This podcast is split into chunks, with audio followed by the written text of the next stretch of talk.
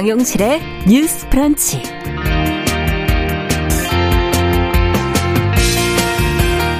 안녕하십니까 정용실입니다. 내일 세계 여성의 날을 앞두고 주말에 서울 보신각 앞에서 돌봄, 연대, 정의를 키워드로 한국 여성 대회가 열렸습니다.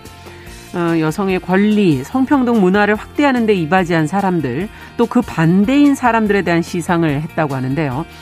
자, 우리가 기억해야 할 의미 있는 움직임과 함께 어떤 중요한 이름들이 거론이 됐는지 잠시 후 살펴보겠습니다. 네, 코로나19 오미크론 확산으로 재택 치료가 보편화되면서 곳곳에서 사각지대가 발생을 하고 있죠. 자, 무엇보다 장애인들의 어려움이 크다고 하는데요. 무엇이 문제이고 또 어떤 지원책이 필요한지 장애인 단체 목소리 직접 들어보겠습니다. 자, 3월 7일 월요일 정용실의 뉴스 브런치 문을 엽니다.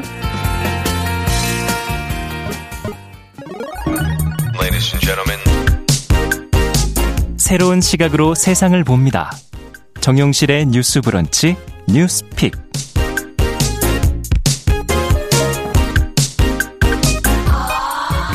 정용실의 뉴스 브런치 항상 청취자 여러분들과 함께 프로그램 만들어가고 있습니다. 오늘은 유튜브로 많이 들어오셨네요. 820분 가까운 분이 지금 들어오셨습니다. 감사드립니다. 자, 첫 코너 뉴스픽으로 시작합니다. 월요일, 수요일 이 두 분이 함께 해주고 계시죠? 전혜연 우석대 개공 교수님 안녕하세요. 안녕하세요. 전혜연입니다. 네, 조으론 변호사님 안녕하세요. 네, 안녕하세요. 조으론입니다. 네, 먼저 앞서 얘기 드린 그 내일이 이제 세계 여성의 날 3월 8일인데 이제 지난 주말에 한국 여성 대회가 열렸고요. 어떤 목소리들이 나왔는지 이제 성평등 뭐 디딤돌상, 걸림돌상 해마다 지금 선정하고 있지 않습니까? 어, 그 결과도 한번 좀 들여다보죠. 정 교수님께서 좀 정리해 주세요. 네, 세계 여성의 날은 3월 8일인데요. 네. 이 3월 8일이 세계 여성의 날로 정해지게 된 배경을 잠시 설명드리면 1908년에 미국의 1만 5천 명 정도의 여성 노동자들이 네. 뉴욕의 한 광장에 모여서 우리에게 빵과 장미를 달라고 외쳤습니다. 음. 이 빵이라는 것은 저임금에 시달리는 여성 노동자들의 그렇죠. 문제점을 지적을 한 것이고요. 장미는 참정권을 뜻하는 음. 것이라고 합니다. 음. 그러니까 사실 여성들이 투표를 할 수 있는 참정권의 역사가 그리 오래되지 않았다라는 것을 방증하는 것으로 볼 수 있겠죠. 유엔에서 1975년 세계 여성의 해로 지정을 하고 1977년 3월 8일 특정에 세계 여성의 날로 공식화됐고요. 네. 우리나라의 경우에는 1985년부터 공식적으로 기념하기 시작을 했습니다. 음. 그리고 2018년 2월 20일 양성평등 기본법이 일부 개정안이 국회에서 통과됐고요. 네. 2018년부터 3월 8일이 여성의 날로 공식 지정이 음. 되었습니다. 이 여성의 날을 전후로 어, 여성 대회가 한국 여성 대회가 열리는데요. 네. 올해도 한국 여성단체 연합이 지난 5일 서울 종로구 보신각 앞에서 여성대회를 열었고요. 주제는 돌봄, 연대, 정의 음. 모두의 내일을 위해 오늘 페미니즘이라는 것이었고요. 또 이 여성의 날에 맞아서 한국 여성 대회를 열 때 올해 여성 운동상이라든가 특별상 그리고 그렇죠. 이제 우리가 이름만 들어 딱 알 수 있는 음. 디딤돌상과 디딤돌상의 반대말인 걸림돌상도 음. 발표를 합니다. 올해 여성운동상은 방송작가 유니온 이제 유니온은 노동조합을 말하는 거잖아요, 보통. 네. 그래서 방송작가 유니온이 받았는데 이 방송작가들의 노동 자성을 인정하는 법원의 결정을 끌어낸 점 이런 점을 음. 높이 샀다고 하고요. 특별상 수상자는 너무 사실 마음 아픈 사연이 담겨 있죠. 고 변희수 하사가 네. 선정이 되었습니다. 음. 이 변하사가 사실은 지금 세상을 떠나는 그렇죠. 상황인데 어떻게 보면 굉장히 우리가 성별 이분법에 박혀 있는 한국 사회의 음. 편견 고정을 그대로 보여준 굉장히 음. 마음 아픈 과정이었죠. 그런 점에서 특별상 수상을 결정한 것으로 보이고요. 네. 성평등 걸림돌상은 네. 국방부 아. 군대 내 성폭력 피해자를 보호하지 못한 것으로서 지탄을 받았었죠. 네. 그리고 농촌 총각 장가 보내기 사업 추진한 문경시 아. 어, 등등이 선정이 되었고요. 성평등 디딤돌에는 LG 트윈타워 청소 노동자들 이거 우리 프로그램에서 다룬 적이 있었는데요. 맞습니다. 네, 여성 비정규직 노동자 처우 개선과 관련된 예. 활동을 한 것으로 높이 평가받은 것으로 보이고요. 서울 가정법원에서 엄마의 성본 쓰기와 관련해 성본 변경 청구 허가 결정이 된 것. 그리고 우리 디지털 성착취 근절 운동하면 또 텔레그램 엠번만 빠질 예. 수가 없잖아요. 이와 관련한 공동대책위원회 그리고 성소수자 부모들의 삶을 다룬 영화 너에게 가는 길이 선정이 되었습니다. 네. 여성대회에서 최근 우리나라에서 지금 문제 제기가 있는 혐오 이런 부분에 대해서 많이 지적이 나왔고요. 이제 대선을 앞두고 어, 소수자에 대한 혐오를 팔아 정치적 기득권을 유지하는 것에 대해서 또 심판해야 된다 따끔하게 지적하기도 음. 했습니다. 자, 지금 뭐 어, 수상 내역을 쭉 들어보니까 어 과연 여기서 또 우리가 뭐 하나하나 다 의미가 있겠지만 조금 더 짚어볼 부분이 어디가 있는지 조 변호사님께 어떤 걸 눈여겨 보셨어요? 어, 저는 이제 텔레그램 성착취 공동대책위원회가 이제 성평등 디딤돌상을 예. 받은 것에 이제 주목하셨어요. 주목했는데요. 네. 네, 텔레그램 으로 성착취 영상이 굉장히 많았었고 음. 사실 이런 불법 촬영물 같은 경우에는 네. 뭐 직접적인 살인도 굉장히 중범죄지만 음. 인격을 말살하는 범죄라고 계속 생각을 해왔었기 때문에 네. 이 텔레그램 성착취 공동대책위원회가 이제 만들어지고 음. 활동을 하는 모습을 보면서 이제 우리나라에도 그런 이런 성착취 그렇죠. 영상물 같은 적극적인 음. 대응과 음. 이제 강도 높은 처벌이 이루어지겠구나 하고 기대를 하고 있는데 네. 사실 이게 디딤돌 상이라고 해서 우리가 좋은 일로 받아들이고는 있지만 아직까지도 음. 인터넷상에서는 너무나도 많은 음. 불법 촬영물이 돌아다니고 있고요. 아. 사실상 이게 이런 단체들의 움직임만으로는 해결이 되지 않습니다. 그러면 어떻게 해야 될까요? 정부가 적극적으로 나서서 음. 피해자들을 구제를 해야 되는 거고요. 네. 사실 이 단체라든지 그 피해자 개인이 이 영상물을 인터넷상에서 없애는 거 음. 거의 불가능하기 때문에 아. 이거는 정부가 적극적으로 그런 피해자 구제라든지 예. 피해자 보호, 음. 사후 방안 이런 것들을 적극적으로 논의를 더 해야 한다라고 음. 생각을 하고요. 성평등 걸림돌로 이제 지목된 게 저희 방송에서도 다뤘던 일이 있는데 네. 미성년 성폭력 피해자 진술 녹화 증거 능력 그 을 네. 이제 위헌이라고 판단한 헌법재판소의 결정이었는데 네. 사실 예전에 이게 미성년 성폭력 피해자들을 보호하기 위해 영상으로 진술 녹화를 한 것을 네. 증거 능력으로 인정을 했던 건데 음. 이것을 이번에 헌법재판소가 그 피고인 그렇죠. 피고인의 방어권 보장을 음. 위해서 영상 녹화가 아니라 이제는 법정에 나와서 진술을 해라 이렇게 바꾼 거란 네. 말이에요. 네. 그때도 제가 이게 단순 위헌 결정에 나온 게 너무나도 아쉽다. 음. 왜냐하면 아이들의 진술이라든지 아이들이 법정에 나오는 그 심리적인 부담감이 그렇죠. 분명히 어른과는 다른 다르죠. 차이가 있음에도 네. 불구하고 이것을 그냥 단순히 위헌이다라고 음. 내린 부분에 대해서 너무나도 아쉽다고 생각을 했고 또 헌법 불합치 결정이라는 게 있어서 일정 정도 이거 이 조항을 살려놓고 음. 부수적으로 피고인의 방어권을 보호할 수 있는 다른 뭐 입법이라든지 개정안을 예. 내놓을 수도 있는 건데 단순 위헌 을 결정한 게 너무나도 아쉽다라고 생각을 했는데 이게 이번에 성평등 걸림돌로 예. 또 대두가 돼서 이 부분은 우리가 좀 적극적으로 또 들여다보고 개정을 좀 우리가 논의를 해야 된다라고 생각을 하고요. 그러네요. 그런데 이 부분에 관련해서 이번 최근에 그 수원 고등법원에서 예. 굉장히 좀 주목할 만한 그 하나의 조치가 있었습니다. 어, 내용을 좀 설명해 주시죠.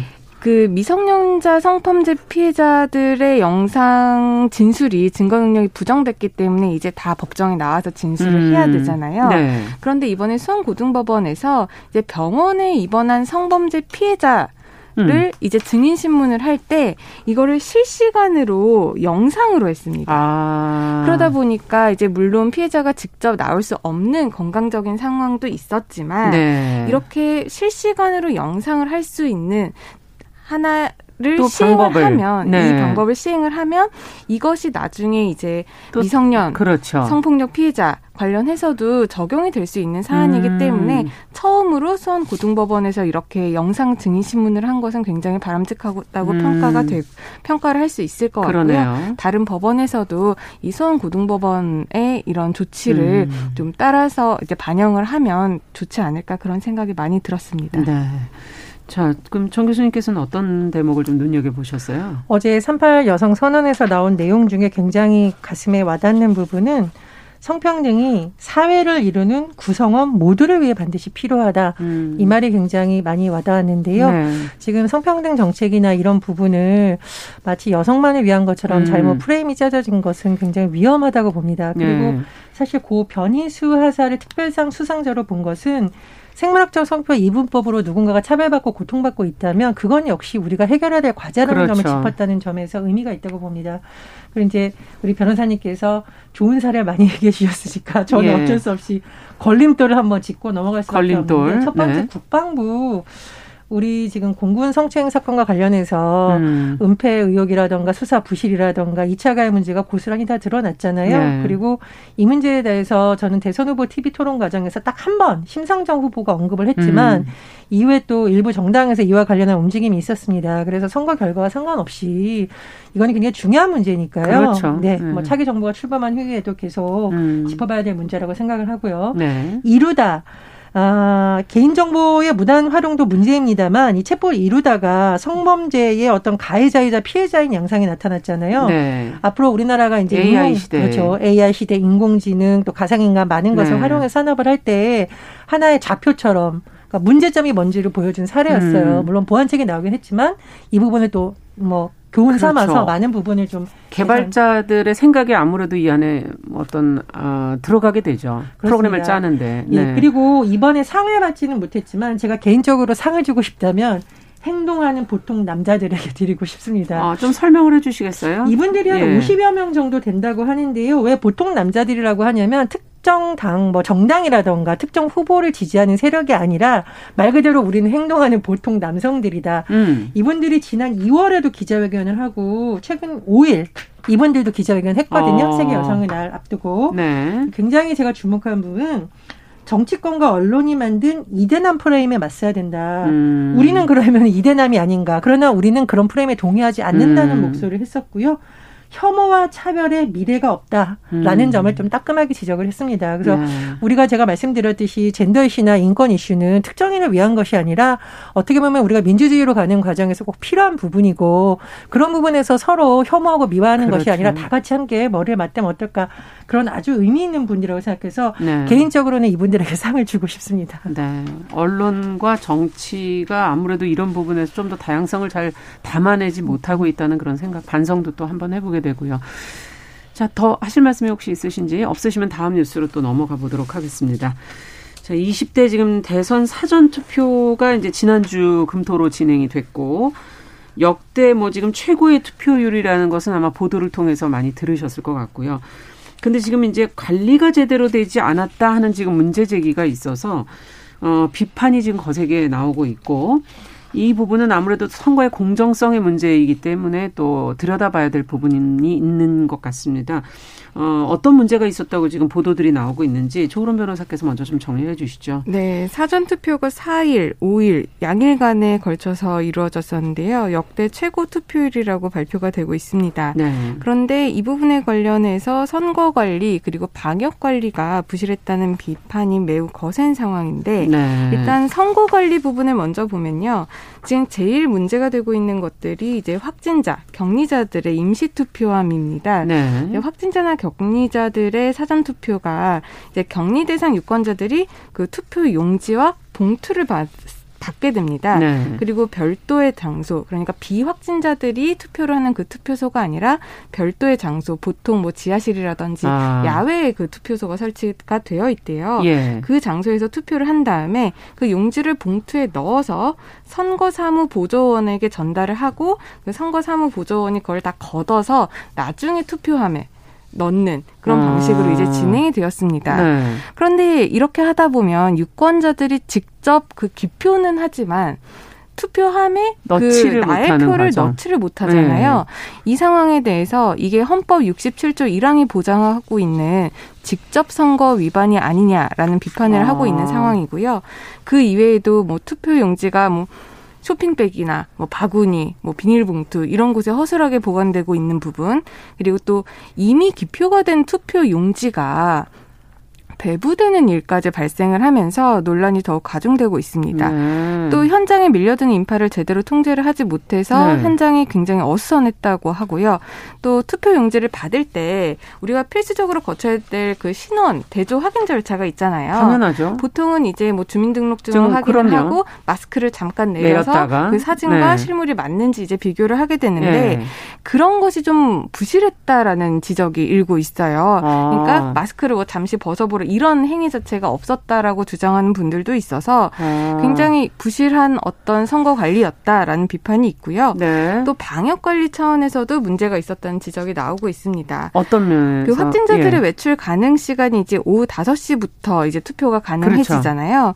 그렇죠. 그러 그러면 이제 비확진자분들이 오후 6시까지 투표를 할 수 있는 상황에 네. 5시부터 6시까지가 이제 비확진자, 확진자들이 이제 같이 이제 투표를 할 수 있는 시간이 됩니다. 어. 근데 투표소는 분리가 되었지만 동선들이 이제 겹치게 되면서 음. 이게 정확하게 비확진자는 어디서, 확진자는 어디서라고 이제 안내가 좀 불분명했다고 안내가, 해요. 아. 그러다 보니까 일반인들과 확진자의 줄이 구분이 안 돼서 한동안 좀 뭐 같이 함께 서 있기도 하고 이제 대기를 했다거나 네. 또 확, 확진자들이 이제 대부분 환자분들이 많으시잖아요. 건강이 음, 지금 안 좋으신 그렇죠. 분들.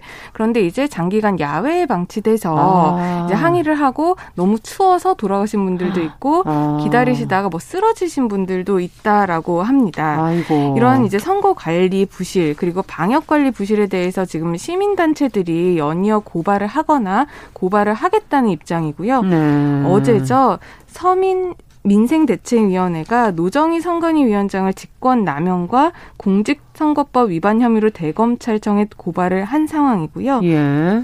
이에 대해서 이제 선관위가 어제 이례적으로 오전에도 사과문을 발표하고 예. 오후에도 사과문을 또 발표를 했습니다. 예. 이제 하루에 두 번이나 이제 사과를 한 건데요. 이제 모든 과정의 정관 정당 추천 참관인의 참관을 보장해서 부정 선거의 소지는 있을 수 없다라고 하면서도 이번에 여러 가지 제기된 문제점들에 대해서는 본 선거일에는 재발하지 않도록 보다 세밀하게 준비하겠다는 입장인데요. 여, 여전히 이 부실 투 부실 선거 관련해서는 비판의 목소리가 심한 상황입니다. 네. 저희가 지자체 선거 했었을 때 서울시장 선거 있었을 때는 잘 됐던 것 같은데 예, 그때 물론 확진자 숫자가 그렇죠. 줄긴 예, 적긴 했지만 코로나 이후에 지금 우리가 두 번 정도 선거를, 선거를 치렀는데 그때 네. 굉장히 잘 치렀다 하면서 선관위 측에서도 굉장히 K 선거다 K 네. 방역이 성공했다라는 식으로 칭찬을 했었는데 이번에가 세 번째 선거인데도 불구하고 문제가 된 게참 뭐 맞습니다. 여러 가지 미흡한 부분들이 그러니까요. 굉장히 많았던 것으로 지금 밝혀지고 있습니다. 네. 자, 어떻게 해서 이런 일들이 일어날 수가 있을까? 사진이 지금 보도되어 나오는 사진들이 굉장히 많기 때문에 보면서 어떻게 해야 그러면 이걸 문제를 해결할 수 있을까? 뭐 어떻게 투명성을 확보해야 되나? 지난번 치러진 선거보다 확진자가 월등히 많은 상황이죠. 그런데 그렇죠. 그런 점을 감안한다 음. 하더라도, 하더라도 네. 여러 가지 뭐 공직선거법 151조 2항, 그러니까 뭐 어떤 내용 하나의 선거에 관한 투표에서 투표구마다 두 개, 선거별로 두 개의 투표함을 사용할 수 없다라는 네. 점을 지금 핑계로 대는 것 같은데 네. 이게 예상하지 못한 문제라고 볼 수 있을까요? 모든 그러니까요. 전문가들이 오미크론 확진자가 늘어날 것을 예상할 수 있었고 정부에서 계속 발표되는 걸 보면 선거 당일날까지 줄어들 가능성은 거의 없다고 봐야 되거든요. 더 늘죠. 네. 그리고 더 지금 황당한 것은 전국에서 일괄적으로 대책이 된 게 아니라 현장에서 다른 대응이 나오면서 지금 불신이 가증이 그렇죠. 된 거잖아요. 그리고 속이 비치는 투명 비닐 팩 썼다. 이거는 누가 봐도 문제가 있는 것이죠. 맞습니다. 드러나잖아요. 투표용자 잘못하면. 네. 이런 문제점 때문에 아마 선관위에 대해서 여야 모두 질타를 하고 있는 것으로 보이고요. 이제 단순히 과정상의 문제가 아니라 결과상의 후폭풍을 많이 우려를 하고 계시잖아요. 네. 이번 선거가 그렇죠. 워낙 초박봉인데다가 사전 투표율이 역대 투표 중에 가장 높습니다. 네. 그렇다 보니 한 표, 두 표에 대해서도 정치권도 예민하고 유권자도 내 표가 잘못 그렇죠. 오용될 가능성이 있어서 예민하기 때문에 이게 선거가 끝난 후에 격차가 많이 나지 않는다면 분명히 또 진 쪽에서는 부정선거 불복 논란이 제기될 수 음, 있거든요. 네. 그래서 선관위에 대해서는 뭐 책임론에 지금 계속 나오고 있기 때문에 네. 불가피하다고 보고요. 어쨌든 남은 9일 본 투표가 이런 문제가 발생하지 않도록 했으면 좋겠습니다. 네. 선관위에서 오늘 오전 회의를 한다고 하는데 어떤 대책이 나올지 좀 지켜봐야겠네요. 지금 아까 얘기해 주신 151조 2항의 투표함을 이제 두 개를 둘 수 없다. 그럼 만약에 이게 법적으로 이걸 미리 예상했다면은 어떻게 할 수 있었을까요? 일단 교수님께서 예. 설명을 하신 그 공. 공직선거법에는 우리나라 투표를 할 때그 예. 투표구에 투표함이 하나여야 된다라고 딱 규정이 되어 있습니다. 네. 그렇기 때문에 이 조문을 근거로 확진자와 비확진자의 투표함을 분리해서 두 개를 둘 수 없다라는 게 선관위의 입장이고 이게 법 규정상으로는 맞습니다. 네. 그런데 교수님께서 지적을 하신 것 같이 네. 우리가 이렇게 확진자들도 투표를 많이 하러 나오고 확진자들의 수가 많으니까 당연히 사전 투표에 나오는. 확진자분들도 그렇죠. 많겠죠. 그렇죠. 이거를 예상할 수가 없었는데도 불구하고 이 규정만 놓고 이렇게 했다 이거는 변명의 여지가 없는 것 같고요. 예. 사실 이번에 사전 투표 확진자분들의 투표 이런 문제로 우리도 방송에서도 많이 논의를 했지만 그렇죠. 이것 때문에 얘기가 많이 공직선거법이 그 시간이라든지 음. 이런 것도 지금 개정이 된 상황이잖아요. 네. 그렇게 본다면 공직선거법 개정할 시간이 있었고 개정이 되었다면 이 부분까지 우리가 아. 예상을 해서 투표함을 뭐 별도로 설치를 할 수 있다라고 하던지 그러네요. 그런 시간까지도 저희가 변경을 했는데 네. 그럼에도 불구하고 이것을 하지 않아서 음. 국민들의 직접 선거라든지 비밀 투표에 대한 그런 대원칙이 무너졌다라는 것은 음. 사실상 민주주의가 제대로 지켜지지 않았다라고도 볼 수가 있어서 이거는 음. 많은 국민들이 굉장히 실망을 하셨을 것 같고요. 그러네요. 사실 선관위에서 음. 지난 두 번의 선거를 치르면서 확진자 투표가 정상적으로 잘, 잘 이행이 됐었죠. 됐기 때문에 네. 이번에도 그럴 것이라고 예상을 했던 그런 설명도 사실상 이해를 할 수가 없는 게 우리가 지금 한 달 전부터도 확진자 수가 폭증할 것이다. 그렇죠. 라고 했으면은 네. 기존의 두 번의 선거에서 확진자들이 뭐 10명, 20명이 왔다라고 하면은 이번에는 그거의 몇 배수가 왔다라는 음. 것을 충분히 예상을 할 수 있었고 아. 그렇다고 한다면 모, 모의 실험을 할 뭐, 뭐 모의 어떤 테스트, 모의 테스트를 하든지 네. 어떤 프로토콜이 제대로 정립이 되어 있어야 음. 하는데 지금 그 코로나19 확진자 사전 투표 절차 이 내부 문건에 대해서 네.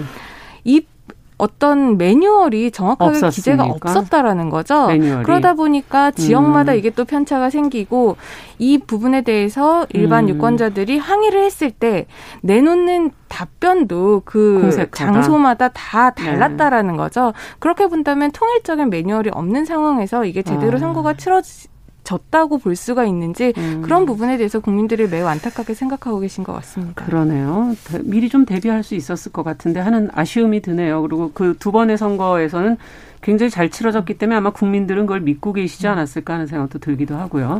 네. 예, 지금 뭐 회의에서 음. 아마 그 방법뿐만 아니라 인원에 대한 얘기도 나올 수도 있는데 사실 네. 선거관리원들도 굉장히 적다 보니까 혼선이 더 가중됐다고 하고요. 또 네. 편찮으신 분들이 왔을 때 대응도 부족했을 쓰러지신 분까지 있었다고 네. 하니까 매뉴얼에 대한 점검도 있어야 되고 적정 인원이 또 잘 배치되어 있는지에 대한 논의도 이루어지면 어떨까? 지금 시간이 그리 많지 않아서 이제 네. 뭐 오늘 내일밖에 없지 않습니까? 그렇습니다. 준비할 수 있는 시간이 그리고 이제 수요일이 이제 선거 날이기 때문에 마지막까지도 조금 더 문제가 없도록 잘 추후에 또 혹시 논란이 되지 않을까 이 부분에 대해서는 어떻게 보세요 두 분께서는? 전 충분히 논란이 있을 수 있을 음. 것 같고요. 사실상 이게 어떻게 보면 선거 관리를 부실하게 한 게 문제가 되는데 네. 이게 부실해서 끝나면은 사실상 문제가 없을 것 같은데 그것도 문제가 있긴 하지만요. 네. 근데 이게 부실 선거 관리가 이제 부정 선거가 아닐까라는 그런 의구심마저 국민에게 준다라는 게 굉장히 음. 문제라고 생각을 하고요.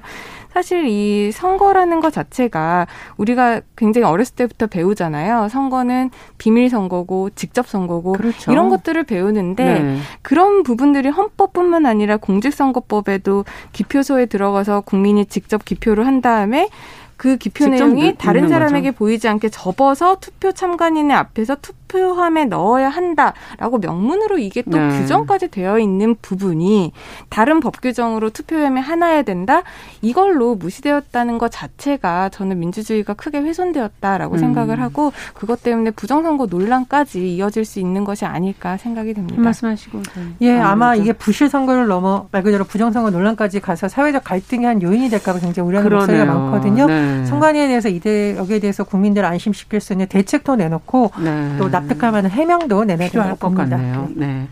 자, 오늘 뉴스픽 두 분 말씀 들어봤습니다. 조론 변호사, 전혜영 교수 두 분 수고하셨습니다. 감사합니다. 감사합니다. 네, 정우실의 뉴스 브런치 1부 마치고 잠시 후에 돌아오겠습니다. 11시 30분부터 일부 지역국에서는 해당 지역 방송 보내드립니다.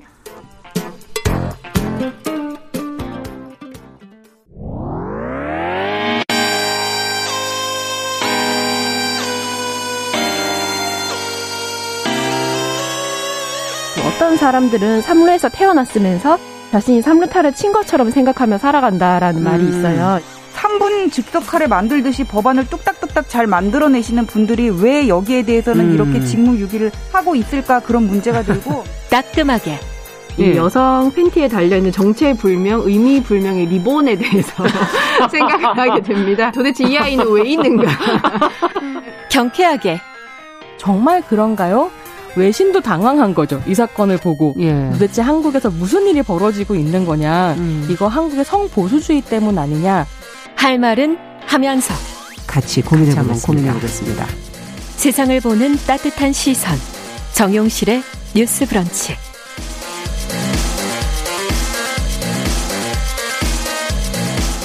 네, 정용실의 뉴스 브런치 듣고 계신 지금 시각 11시 31분입니다. 자, 한 가지 주제에 좀 집중해서 들여다보는 월요 인터뷰 시간입니다.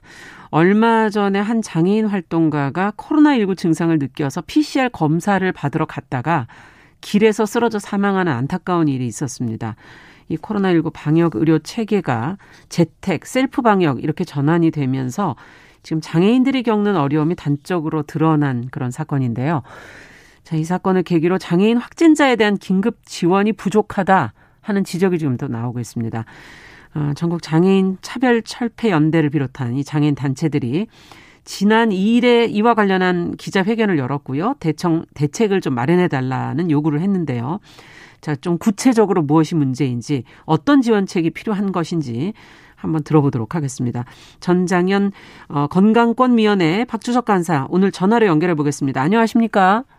안녕하세요. 주석입니다. 네, 반갑습니다. 어, 코로나19 지금 확진이 되면은 지금 뭐 재택치료, 스스로 방역을 해야 되는 그런 상황인데 확진된 장애인분들이 많은 어려움을 지금 겪고 있다고 들었거든요. 자가 진단도 어렵고 뭐 앞에서 말씀드린 것처럼 혼자 PCR 검사 받으러 갔다가 숨진 분까지 지금 나온 상황 아니겠습니까? 어떤 것이 지금 문제인지 문제점부터 좀 들어보죠.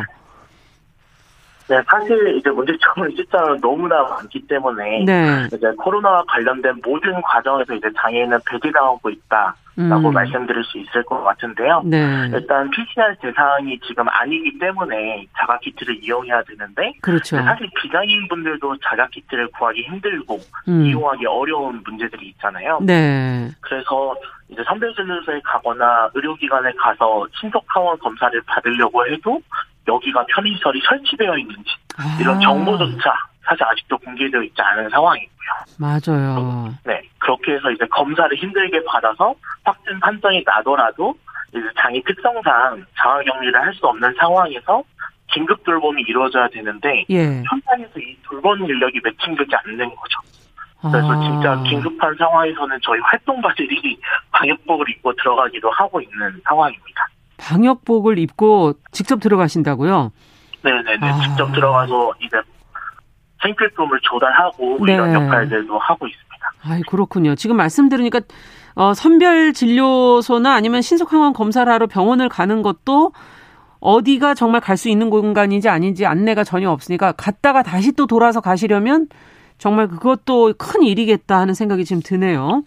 네, 실제로 현장에 방문을 했는데 예. 거절을 당한 네, 사례들도 있습니다. 아 거절 사유는 뭔가요? 거절 사유는 애초에 이제 진입이 불가능한 경우도 있었고요. 예. 그럼 갔는데 이제 장애인은 대상이 아니다라고 해서 다시 돌려보낸 경우들이 있습니다. 아 그렇군요. 지금 최근에 이 전장위원이 기자회견 열고 이에 대한 개선책을 요구하지 않았습니까? 네. 어, 그 보도를 보니까 이제 두 가지 정도가 눈에 띄던데 우선 이제 집중 관리군에 장애인을 좀 포함해야 한다 이런 요구를 하셨고 네네네. 이거는 왜 그런 건지 그럼 어떻게 해야 한다는 건지 좀 설명을 좀 해주시겠어요? 아직 정부가 이제 장애인에 대한 코로나 관련 통계를 제대로 공개하고 있지는 않은데요. 네. 그래서 저희가 질병관리청에 질의하거나 아니면 이제 의원실에서 발표한 통계들을 보면 이제 장애인 코로나 사망률이 비장애인에 비해 6배 이상 다다르고 있거든요. 아, 그래요? 그만, 네네네, 그렇습니다. 네. 그만큼 장애인이 코로나에 더 취약하고 고위험군이라는 사실이 드러나고 있는 것이죠. 음. 그래서 저희가 PCR도 우선 대상으로 지정을 해야 된다라고 네. 얘기를 하는데 이런 요구는 결국 코로나에 취약한 고위험군임을 인정하라는 요구인 것입니다. 그러네요. 네. 사실 이제 현대 집중관리군에 대해서 뭐 어플리케이션이나 의료기관에 매칭하거나 이제 모니터를 진행하고 있는데요. 음. 이제 의사 전달이 어려운 이제 발달 장애인의 경우 본인이 어떻게 불편한지 어떻게 아픈지 아. 이런 더 세밀한 접근들이 필요하고 네. 청각 장애인의 경우는 이제 보통 비대면 모니터링이 통화로 많이 전화로 많이 하는데 네. 네. 요거에 대한 추가적인 대책이 없으면 아. 네, 이처럼 이제 장애 유형별로 관리 방안이 모색돼야 되는데 네. 지금은 이제 집중 관리군에 조차 포함되고 있지 않다 보니 대책 또한 마련되고 있지 않은 현실인 것이죠. 아 그러니까 어떻게 분류할 거냐 거기서부터 지금 문제라는 얘기군요. 네, 그러니까 고위험군들은 또 따로 관리 집중 관리를 하고 있으니까 그렇게 선, 어, 결, 결정을 해줘야 된다는 얘기네요. 네네. 자, 그게 첫 번째 요구고, 그 다음에 두 번째 요구가 지금 활동 지원사에 대한 정부 차원의 지원이 필요하다 이렇게 좀 주장을 하셨는데, 네네. 어, 앞서도 뭐 긴급 돌봄 이런 얘기도 잠시 해주셨고, 어, 활동 지원사들에 대한 코로나19 돌봄 한시 지원을 정부가 이달부터 지금 시작을 하지 않았습니까? 네네네. 이거는 어떤가요? 실제 변화가 없나요? 어떻습니까? 어, 지금까지 나온 이제 한시 지원 방안이 두 가지인데요. 네. 일단 첫 번째는 장애 학생에 대한 활동 지원 시간을 늘리는 것이 음. 하나고요. 네. 그리고 이제 활동 지원인에 대한 위험 보상비를 추가로 지급해 주는 것입니다. 아, 비용을 어, 추가로 해 주는 거군요. 이제 아무래도 더 위험해서 꺼려지게 되니까 거기에 대해서 이제 추가 수당을 음. 네, 제공하고 있는 것인데 사실 전자는 이제 장애 학생에게만 국한된다는 좀 한계가 있고요. 아. 그리고 후자는 이게 중앙정부에서 하는 게 대구시에서 지원하는 추가 수당에 비해서 절반에 불과하다는 한계가 있습니다. 어. 하지만 사실 요 전보다는 핵심적인 거는 네. 공적 돌봄 체계가 구축되어 있지 않다는 것인데요. 네. 이제 현장에서는 확진이 되더라도 민간 활동 지원사를 매칭하기 너무나 어려운 상황에 놓여 있습니다. 어. 이제 장애인 당사자가 코로나에 확진되었을 때 네. 이제 이 돌봄 컨트롤 타워가 없기 때문에 어디서 활동 지원을 매칭할 수 있는지 음. 정보조차 제공되지 않는 경우도 있고요. 예. 그리고 이게 바로 당일날 투입이 될 수 있는 진짜 긴급하게 즉시 파견될 수 있는 인력도 음. 기관에서 마련하지 못하고 있습니다. 음. 그렇기 때문에 이제 저희는 이런 돌봄에 대한 공백 이런 것들을 해결하기 위해서는 예. 공공기관인 사회서비스원이 이거에 대한 책임을 맡아야 된다. 그렇죠. 라고 주장을 하고 있는데요. 네. 근데 사실 지금 사회서비스원도 대부분 민간을 중심으로 운영되고 있기 때문에 아. 정말로 공적 투자를 통한 공적 확대가 이루어져야 되는 지점입니다. 야, 이 돌봄의 상당 부분이 또 민간에서 많이 하고 있는 건가요? 그러면? 네네 대부분 네. 민간에 진행하고 있고 이런 문제를 사실 해결하기 위해서 작년에 사회, 사회 서비스원법이 통과가 되었지만 네. 사실 여전히 아직 공공 투자가 많이 이런 예산이 이제 투입되고 있지 않기 때문에 음. 이제 노동자도 열악한 노동 환경에 처해 있고 음. 장애인도 충분한 돌봄을 받지 못하는 그런 상황입니다. 그렇군요. 그러니까 이게 지금 민간 위탁 형태로 지금 돼 있는 모양인데 핵심은 결국 공적 돌봄 체계를 제대로 만들어라. 지금 그런 얘기신 것 같아요. 그렇습니다. 네. 자, 그렇다면 지금 어, 이 밖에도 뭐 재난 상황에서의 장애인 돌봄 체계 구축 등 23가지 요구사항 앞서도 어떤 문제가 있냐니까 너무나 많아서 얘기할 수가 없다라고 얘기하셨는데 네, 네, 네. 이 23가지 저희가 다 들을 수는 없고 그중에서 중요한 거 한두 가지만 좀 얘기를 해 주시죠. 어, 이 앞서 말한 이제 사실 어, 장애인 전담병상 같은 경우도 굉장히 심각하거든요. 네. 그러니까 이제 전국에 국립재활원 한 군데밖에 지금 지정이 되어 있지 않은 상황입니다. 네. 그렇기 때문에 근데 이제 장애인의 경우 이런 전담병상이 아니면 충분한 어, 간호나 아니면 의료 지원을 못 받는 경우가 발생하고 있고요. 음. 사실 이런 이제 장애 전담병상이 공공병원을 중심으로 이루어지고 있기 때문에 네. 공공병원이나 이런 보건소 사실 예. 이런 공공의료가 확충되고 앞서 말한 이제 공적 돌봄이 확충돼야 된다라는 예. 요구도 담겨 있고요. 예. 사실 장애인 거주 시설도 굉장히 심각한 상황입니다. 음. 이제 요양 많은 요양병원들이 코트 격리가 되고 있다 이런 네. 것들이 요새 굉장히 심각한 음. 상황이잖아요. 그렇죠. 이제 지난주에 경북에 위치한 장애인 거주 시설인 성남원에서도 네. 집단 감염이 이루어졌었는데요. 예. 이제 저희가 이 확진된 장애인들을 분산시키는 긴급 조치를 해야 된다라고 예. 계속 얘기를 했지만 지자체는 방역 지침이 없어서 할 수 있는 게 없다. 어. 그리고 중앙부처는 지자체가 할 일이다. 어. 라고 서로 챙기면서 사실상 이런 격리 말고는 아무것도 하고 있지 않거든요. 그냥 그 안에 코호트 격리가 된 거군요. 네네네. 그렇기 때문에 저희는 이제 긴급 탈시설을 지원하라. 라고 요구를 하고 있고요. 네. 이제 앞서 말씀드린 대로 이 가이드라인이 굉장히 현장에서 중요합니다. 그렇기 음, 때문에 그렇죠. 저희가 장애인 대상 감염병 된 매뉴얼이 작년 4월 달에 나왔음에도 불구하고 네. 이거를 시행할 수 있는 지역사회 자원이 제대로 조사되어 있지 않은 거죠. 그렇죠. 실태를 네. 모르니까는 매뉴얼이 있어도 네네네. 지킬 수가 없다는 얘기군요. 네네네. 네. 그렇기 때문에 중앙정부에서 이런 지역사회 자원들을 잘 파악해서 음. 그에 맞게 진단, 치료, 상황 관리에 대한 가이드라인을 마련해라. 네. 라고도 함께 주장하고 있습니다. 네. 지금 지자체가 그 일을 수행해야 되는 건 지자체고 정부 차원의 네네. 매뉴얼을 만든다 하더라도 현장에서 그럼 어떻게 할 수 있느냐 이런 부분이 어, 어떤 간극이 있다는 지금 얘기신 것 같은데요. 이번에 네. 장애인 확진자들이 어려움을 겪고 사망까지 하게 된건 이 코로나19 의료 체계에 때문만은 아니다. 더 과거부터 있었던 문제가 지금 이게 드러나고 더 심각해진 거다 이런 지적을 하셨던데 어떻게 그러면 근본적인 문제 해결책은 뭐라고 보십니까? 사실 이제 장애인이 코로나 이전에도 의료기관을 원활하게 이용하거나 이제 보건소에서 적절한 어떤 서비스를 지원받거나 이런 것들은 사실 잘 이루어지지 못했거든요. 네. 근데 이런 문제들이 코로나가 발생해서 똑같이 반복되고 있는 것이죠. 예. 어 그리고 매번 이제 정부의 대책도 점점 후퇴하고 있는데요. 음. 원래 정부가 이제 장애인에 대해 방문 예방 접종을 하겠다. 네. 라고 계획을 발표한 적이 있습니다. 예, 예. 근데 이제 인력이 없다. 를 아. 이유로 실제로는 이루어지지 않았고 네. 만약 이 방문 예방 접종이 이루어졌다면 네. 이 정보와 인프라를 바탕으로 방문 PCR도 가능했지 않았을까? 아. 그랬다면 과연 이번과 같은 상황이 일어나지 않았을 수도 있지 않았을까? 음. 하는 이제 안타까움이 드는 것이죠. 그러네요. 그래서 요번 이제 돌보 그 활동 지원에 대한 한시 지원과 함께 음. 이제 장애인에 대해서 자가 검사 키트를 지원하고 있는데 네. 사실 사람을 살리는 데는 이 키트가 아니라 사람이 필요한 거 아니겠습니까? 그렇죠. 네. 그리고 이러한 문제들은 사실 장애인만 겪고 있는 문제는 아니잖아요. 그럼요. 그래서 이 문제를 진짜 해결하기 위해서는 이제 공적인 공급 확대가 음. 진짜 절실한 상황이다. 네. 라고 말씀드리고 싶습니다. 네. 어, 그 중에서도 정말 앞서 제일 첫 번째로 요구하신 집중관리군에 포함시키는 것만으로도 좀 그게 가장 좀 쉬운 부분이 아닐까 이런 생각도 들기도 하네요. 자, 어쨌든 대선 후보들이 이런 문제에 좀 관심을 갖고 있을까요? 이게 지금 근본적인 문제다라고 얘기를 해 주셔서 어떻게 보십니까? 2차 토론회 때 이제 코로나19 방역 대책에 대한 토론이 이제 대선 후보 간에 오갔었죠. 네.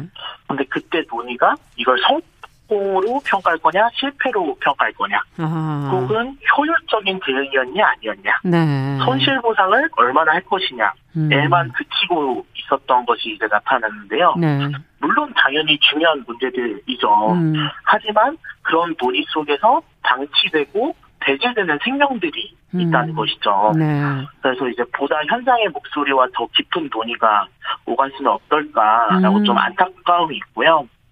이제 저희 전장현이 요번 대선 기간 동안 출근 시간대에 지하철을 탔었습니다. 그렇죠. 그래서 이제 많은 시민분들께서 이제 저희의 존재를 네. 알게 됐는데 사실 이 이동권 문제도 음. 우리나라 이동 약자가 30%나 되거든요. 음. 그러니까 지하철에 엘리베이터가 설치되고 버스가 저장 버스가 돼서 편리한 게 예. 단순히 장애인만의 문제가 아니라는 거죠. 그렇죠. 그리고 음. 이제 저희 코로나 상황에서 장애인이 겪는 돌봄 문제, 음. 그리고 의료 문제, 네. 이런 것들도 모든 국민들이 함께 겪고 있는 문제라고 생각합니다. 음.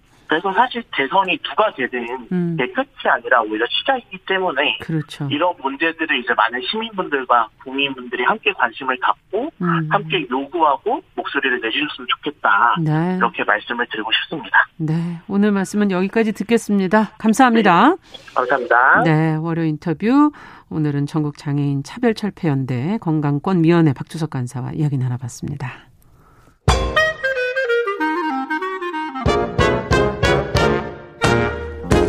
모두가 행복한 미래 정용실의 뉴스 브런치.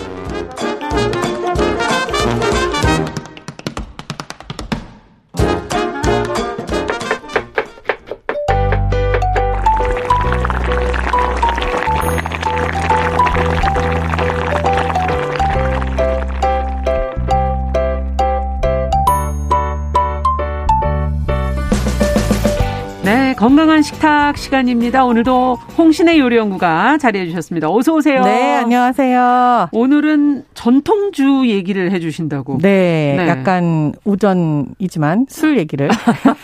너무 이른 거 아닌가? 이런 생각이 잠시 아, 예. 들었어요. 예. 지금 딱 먹기 좋기도 합니다만 날씨도 아주 그냥 선선하니. 아, 오늘, 오늘, 좀 약간 좀 추워졌죠, 오시는 네, 어제 오늘 약간 날씨가 좀 싸늘해진 것 같기는 맞아요. 한데요. 네. 지금 뭐 이제 꽃이 조금 있으면 막 만발을 할 음. 시절이잖아요. 잖아요 햇살은 좀 달라지긴 그쵸. 했어요. 그렇게 하면 네. 이제 진달래주라는 것도 있고 두견주라는 것도 있고 전통주에 그때 그쵸. 네. 와. 봄에 이제 먹어야 되는 술들이 조금 있어요. 아 예전에는 전통주들을 안 드시더니 음. 최근에 좀 드시는 것 같아요, 많이. 그쵸. 전통주를 예전에는 안 드셨 다라고 하는데 네. 어떤 전통주를 말씀하시는 거예요? 아, 그냥 뭐 맨날 안동 소주라 그러니까 전통주 그러면 대부분 앞에 지역 이름이 들어가 있는 안동 소주, 네. 뭐 금정 산성 뭐 네. 막땡땡 뭐 이런 네. 이런 것들을 많이 생각을 떠올라요. 하시는데 그렇죠. 그 이미지 자체가 고루했다라는 게 있었어요. 아. 그러니까 어르신들이 제사 지낼 때 쓰는 그쵸, 술. 주로. 그쵸. 주로. 그리고 뭐 할아버지 할머니들이 약간 다과상 같은 데에다 네. 얹을 수 있는 호리병 같은 데에다 담아서 네, 이렇게 먹는 맞아요. 약간 뭔가 티피컬한 그런 음. 그런 이미지가 있었던 술이었는데 맞습니다. 요즘에는 젊은 사람들이 훨씬 더 많이 찾고 있는 게 전통주예요. 아. 이 바람을 탄 거 자체는 이런 것도 있어요. 한 몇 년 전에 전통주 카테고리 안에서는 인터넷 배송이 가능해요. 술을 인터넷으로 배송받을 수 있어요. 그래요? 네. 그래서 전통주라고 카테고리가 들어가 있는 오. 어. 인증을 받은 제품들은요. 인터넷에서 구매를 해서 성인 인증을 하면은 집으로 배달받을 수 있는 시스템이 아. 나라에서 마련이 됐어요. 그렇군요. 그 이후로 급격하게 전통주에 대한 판매가 늘어나고 아. 또 젊은 사람들이 조금 더 접근이 쉬워지면서 그리고 또 되게 다양한 형태의 전통주가 나오기도 합니다, 음, 요즘에는. 다양하다 그러니까 어떤 게 있는지 정말 궁금해지네요. 그렇죠. 전통주라고 하면은 사실 전통주라는 범주가 뭐냐. 음. 어, 흔히 생각하는 우리가 뭐 가게, 그러니까 집 앞에 있는 가게에서 먹는 그 아주 되게 인기 많은 음. 그 장땡 막걸리 같은 거 있잖아요. 네네네. 이게 전통주일까요? 그도 뭐 우리나라 거 아닌가요? 어, 모든 막걸리는 다 전통주라고 생각을 하실 텐데 네, 뭐 막걸리, 약주, 청주 그렇죠. 다 이런 것들요. 사실 아니에요. 전통주라는 카테고리 안에 들어오려면 네 어. 들어오려면은 약간 엄격한 기준이 있는데요. 뭐예요? 그 기준 중에 하나가 국산 제품 지역에서 나오는 제품을 써야 되는 거 100%. 예. 그리고 대한민국 식품 명인이 만든 술. 아, 명인이 만들어야 네, 돼요? 이거나 음. 아니면은 무형문화재가 빚은 술이어야 돼요. 어머나. 아무나 만들 수가 없는 거군요. 아니에요. 네. 이 세 가지가 오. 세 가지 중에 하나라도 완전히 충족을 해야 이게 전통주 카테고리 안에 아. 들기 때문에 우리가 흔히 알고 있는 저렴한 막걸리 중에는 수입쌀로 만든 막걸리들도 있잖아요. 어, 그렇죠. 이거는 전통주가 아니기 때문에 온라인 배송도 안 됩니다.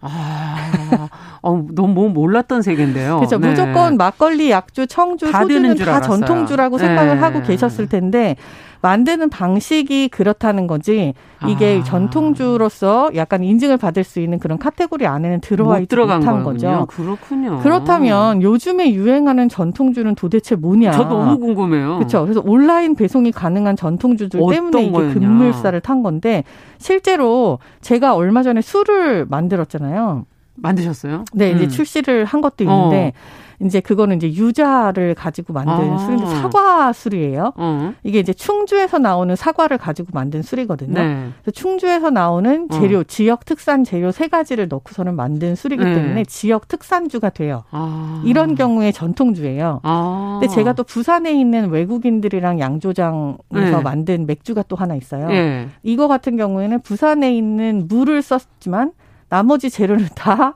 국산이 아니었거든요. 네. 이런 경우엔 또 전통주가 아니에요. 예. 네. 그러니까 이게 한국에서 만들고 우리나라의 방식을 따른다고 해서는 다 다른데 음. 이렇게 요즘에는 맥주뿐만이 아니라 뭐 소주, 뭐 음. 막걸리, 청주, 약주, 아. 뭐 심지어는 와인까지도 전통주 계열에 들어가는 것도 있어요. 와인도 우리나라 네. 재료를 가지고 네네네. 우리가 만들면 그렇죠. 그렇기 아. 때문에 이거를 온라인에서 찾아서 구매를 하시면 예. 훨씬 더 손쉽게 다가올 수 있는 그런 음. 범위가 된 거죠. 인터넷으로 그러니까 배송도 받으실 수 있고 뭐 그렇죠. 뭐 전통주가 주세 감면 뭐 이런 것도 있, 혜택이 있습니까? 있죠. 네, 아. 전통주라는 카테고리로 인증을 받게 되면은 그 혜택이 있어요. 네. 근데 이게 아까 말씀드린 것처럼 모든 그러니까 막걸리는 우리가 다 전통주라고 알고 있지만 음. 막걸리라고 해서 모두 다 주세 감면의 혜택이 있는 전통주가 아닌 아니군요. 거예요. 소주도 마찬가지죠. 음. 이게 전통주라는 카테고리가 되게 약간 뭔가 함정이 있는 게 주세법상 어. 이렇게 제가 세 가지의 기준을 완료하면 전통주라고 했지만 네. 또 전통주를 빚는 사람이 어떠한 라이센스, 어떤 면허를 가지고 있느냐에 따라서 전통주 카테고리가 되기도 하고 안 되기도 해요. 아. 그래서 일반 주류 면허를 가지고서는 소주를 빚으시는 분들은 또 전통주를 생산을 못 하는 거예요. 그렇군요. 그래서 약간 이 세금에 관한 내용으로 조금 더 깊게 들어간다면은 음. 조금 더 복잡해지는데 일단 사 드시는 입장에서는 이렇게 음. 전통주는 이런 정도의 엄격한 기준을 가지고, 가지고 있다 라고 예. 알고 계시면 좋겠습니다. 그럼 요즘에 근데 좀 젊은 분들이 좋아한다는 건 그만큼 포장이라든지 뭐 이런 것들도 다양해지고 다양하죠. 예뻐지고 이랬다는 거 네. 아닐까? 또 사업가들이 그 젊은 분들이 많은 대표적인 예로 지금 예. 20대 생산자들 중에 예.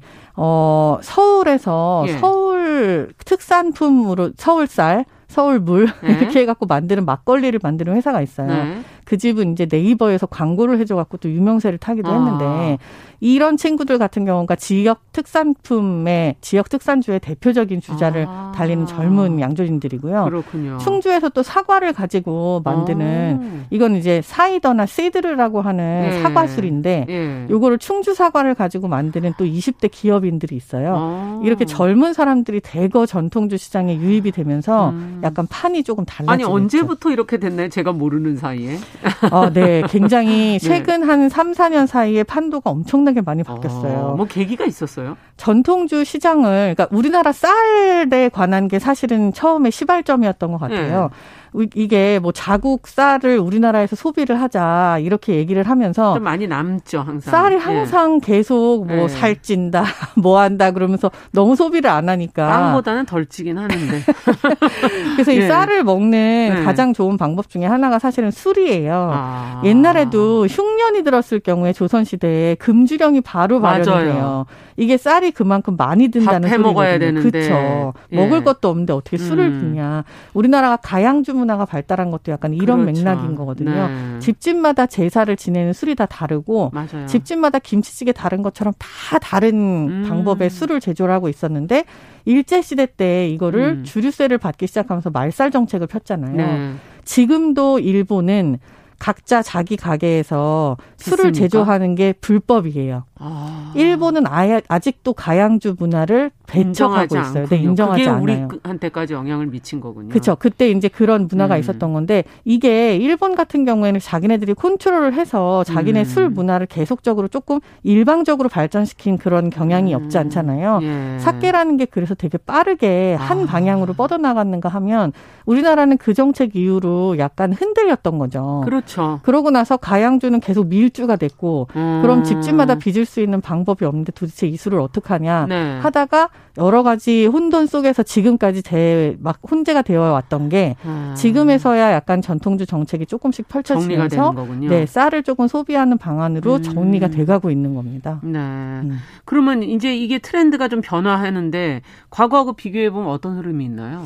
과거하고 비교해 봤을 때 젊은이들이 대거 영입이에요. 어. 아까 처음에 말씀하셨던 것처럼 아, 네. 아 너무 고루하고 네. 어르신들만 드실 것 같은 그런 술이 굉장히 젊어지고 음. 오히려 젊은 세대들에서 전통주를 되게 힙하고 예. 뭔가 유행처럼 느끼면서 전통주 카테고리에 대한 그런 선입견이 사라지는 거죠. 음. 아 이거는 꼭 이런 맛이 아니야. 그리고 네. 굉장히 다양한 전통주가 생겨서 어떠한 전통주가 있냐라는 물음에 대답을 할 수 없을 정도로 너무나 한 가지만 많은. 예를 들어주실 수도 없어요? 어, 제가 아까 말씀드린 것처럼 뭐 예. 우리 처음에 뭐 두견주, 예. 뭐 홍주, 진도 예. 홍주 이런 것만 홍주. 치다가 맞아요. 지금은 청주에는 애플 사이더도 있고요. 어. 서울에는 서울의 막걸리도 있고요. 어. 약간 이런 식으로 뭔가 새로운 흐름이 계속 생긴다는 거죠. 그렇군요. 네.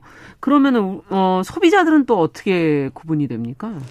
소비자들이 전통주를 구분하는 방법은 솔직히 음. 온라인에서 판매를 하고 있느냐 아는 아. 아니냐로 구분을 할 수가 있어요. 그렇군요. 근데 제일 더 좋은 방법은 본인 입에 맞는 소주면 소주, 막걸리면 막걸리를 아. 찾으시는 건데 원료를 보고 사시는 거를 저는 권해드리고 원료를 싶어요. 원료를 보고. 그렇죠. 네. 원료를 보시면은 아 이게 어디에서 어떻게 만들어진 건지를 알게 되니까 음. 본인의 입맛에 맞는 거를 조금 더 가깝게 찾을 수 있는 방법이 되겠죠. 이건 하나씩 시도를 해보시는 거 외에는 뭐 맞습니다. 뭐 방법이 없네요. 적극적으로 찾아보시는 게 사실은 제일 좋고 지금 일단 인터넷 구매 쉽게. 접근하실 수 있으니까. 어, 나는 소주가 음. 좋아 소주파야라고 하시는 하면. 분들도 솔직히 음. 어떤 소주를 원하시는 건지 아. 지금은 알 수가 없어요. 희석식 소주인지 증류식 소주인지 아. 또 무엇을 증류한 소주인 건지 음. 이런 것들을 좀 적극적으로 찾아서 본인의 입맛에 맞는 술을 개발해 내시기를 조금 부탁드립니다. 네, 이제 술 하나 먹기도 이렇게 힘들어지나 힘들다기보다는 많이 나눠지면서 조금 더 정확히 네. 자기의 취향을 찾을 수 있는 시대가 된 거죠. 그 러네요. 네. 끝으로 어떻게 즐기면 좋겠다 정리를 해주신다면? 네, 본인의 취향에 맞는 걸 찾으시려면 음. 일단 많이 보셔야 돼요. 음. 요즘에는 굉장히 큰 전통주 전문 쇼핑몰이나 인터넷뿐만이 아. 아니라 그냥 오프라인으로도 있어요. 어. 가서 직접 보시고 설명도 들어보시고 네 맛도 조금씩 보시면서 음. 그렇게 자기 입을 찾으시는 걸 좀 권하고 싶습니다. 네, 다양해진 우리의 전통주 트렌드까지 저희가 한번 살펴봤습니다. 건강한 식탁 홍신의 요리연구가와 함께했습니다. 말씀 잘 들었습니다. 감사합니다. 감사합니다. 정용실의 뉴스 브런치 수요일 순서는 여기까지 하겠습니다. 저는 내일 오전 11시 5분에 다시 뵙겠습니다. 안녕히 계십시오.